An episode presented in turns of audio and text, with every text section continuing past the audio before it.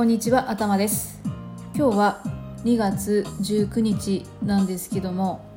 はいえー、っと19日といえばですねラジオトークではトークの日なんですよね。年に12回。うんと1月だけ2回ある。から1年に13回あるトークの日なんですけども今日はねそんな日にやっている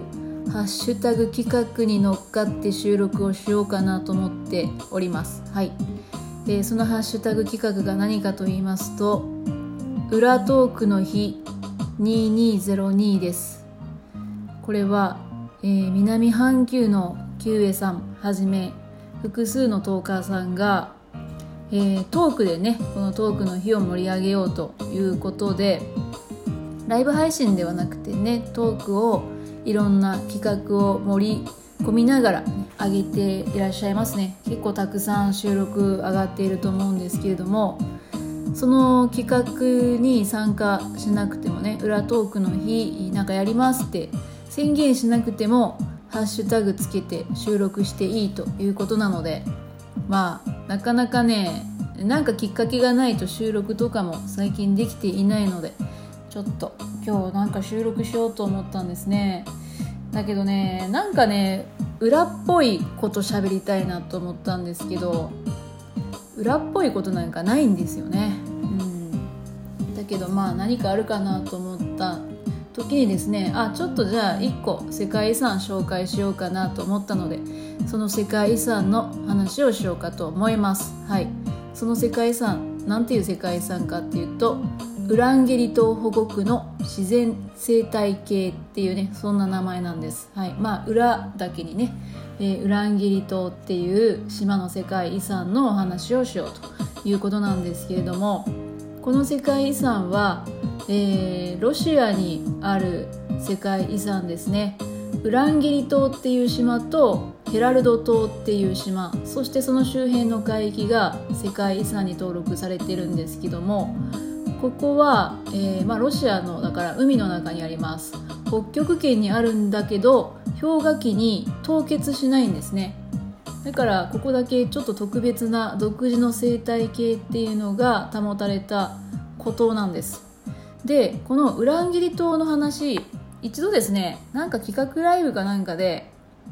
えーと、とクイズの問題に確か出したんですよ。ウランギリ島はある生き物が生き物の生息密度が世界で一番高い地域なんですけどその生き物とは何でしょうかっていうね、まあ、そんな問題を出しました。はい皆さん覚えていらっしゃるでしょうか、まあ、覚えていらっしゃる方、えー、そんな問題があったことを知らないよという方がね多分ほとんどだと思いますけれども、えー、このウランギリ島保護区の自然生態系っていう世界遺産なんですけども、えーロシアのね北東の海上にある小さな島ということでここはですね、えー、まあ、何の生き物がいるかですよ。ね。うん。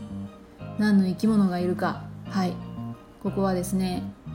北極熊のね生息密度が一番高い世界で一番高いと言われる地域です。でまあ、先ほど言ったようなねちょっと特別な環境があるということなんですけれどもそんな白熊ですよ。白熊、うん、以外にも、まあ、いろんな生き物が生きているんですけどね。太平洋セイウチとかあとは絶滅の危機に瀕している渡り鳥なんかも、えー、たくさんこの島にはやってくるそうですね。で動物だけじゃなくても植物もね自生しているもののうち二十数種類が固有種ということでね特に特にあの世界的にも珍しい地球の歴史を語る上でも非常に貴重な島なんだそうです。でえっとまあ世界遺産というか特徴としてはそんなうんここにしかない自然の生態系っていうところがねフューチャーされるんですけどちょっと世界遺産とは違った視点でこの島を見るとこの島って実はですねかつて、えー、地球上を闊歩しておりましたマンモスっていう生き物がいるいたじゃないですか。ね、まあ、絶滅してしまったんですけどもそんな絶滅したマンモスの最後の生息地っていうふうに考えられている場所らしいですよ、ね、マンモスといえばあの大きな牙を持って、ね、あのもしゃもしゃしたなんか毛が生えたねケムクジャラの巨大な像という感じなんですけれども地球最後の氷河期、まあ、これもう9万年近いっていうふうに書いてありましたけれども当時ね北半球を支配していった生き物なんですけれども気候の変化と、えー、人間の狩りですね人間が買ってしまったことで最終的に絶滅に追いやられてしまったそんな、えー、生き物なんですよ。で、えーまあ、ウランゲリ島のマンモスっていうのは、えー、他のところのマンモスっていうのはだから今言ったような気候の変化と人間の狩りだったんじゃないかっていうことなんですけれどもとウランゲリ島のマンモスっていうのはもうちょっと違う死因で、えー、違う原因で死んだんじゃないかっていうふうにね考えられているそうででこのウランギリ島あのさっきも言ったみたいに島なんで地理的には、まあ、どこかのタイミングで、えー、隔離されてしまったんですよね。だから何が起こるかっていうと、まあ、小さい世界の島の中で生きるんで近親交配になっちゃうんですよね。だからその近親交配によってその遺伝的な多様性っていうのがだんだん弱まっていったんじゃないかなっていうことなんですね。で遺伝子的に最終的にこう生命力がね弱い種になってしまったんじゃないかと、うん、やっぱり混じり合って強くなっていくところで、えー、もう混じり合えなかったんで、えーまあ、弱いね、えー、ちょっと生きていくにはちょっと弱すぎる。そんな種がえー、種になってしまったんじゃないかということなんですねこの島のマンモスは。まあ、そこに、えー、極端な気候気象現象っていうんですかね気候の変化なんかがあった時にもう対応しきれなくて、えー、突然ねある時に絶滅を、えー、してしまったんじゃないかっていうふうにね考えられています、うん、結構突発的に死んでしまったんじゃないかって絶滅してしまったんじゃないかっていうふうに考えられているのでまあ、何か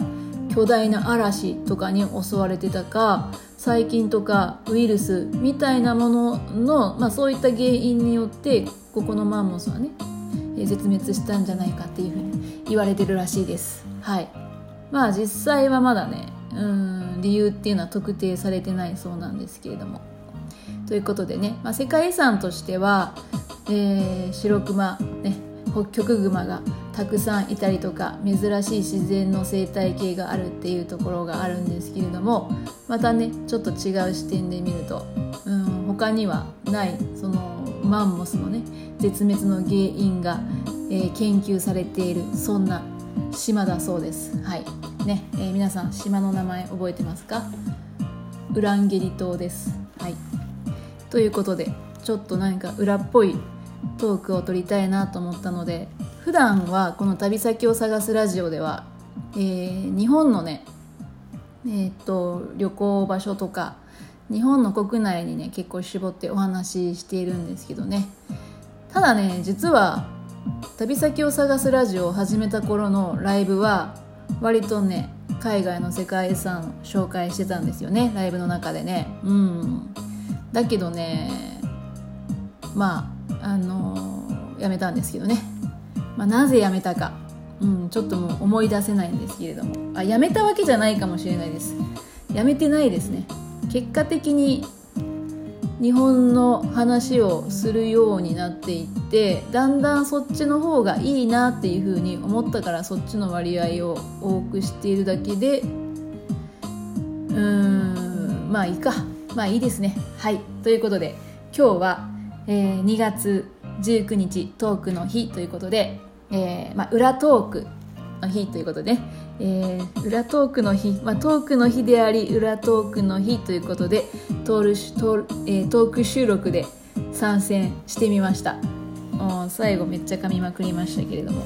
まあ、たまにはこんな話もいいんじゃないでしょうか。ということでもし最後まで聞いてくださった方がいらっしゃいましたらありがとうございます、えー、めっちゃ久しぶりの収録になりました。えー、そしてこういった企画を考えてくださいました、えー、裏トークの日にたくさん収録を上げていらっしゃいます。キウエさんえ、指輪さんひよりさんトントンさんだったかな。ありがとうございました。素敵な企画を。ではでは。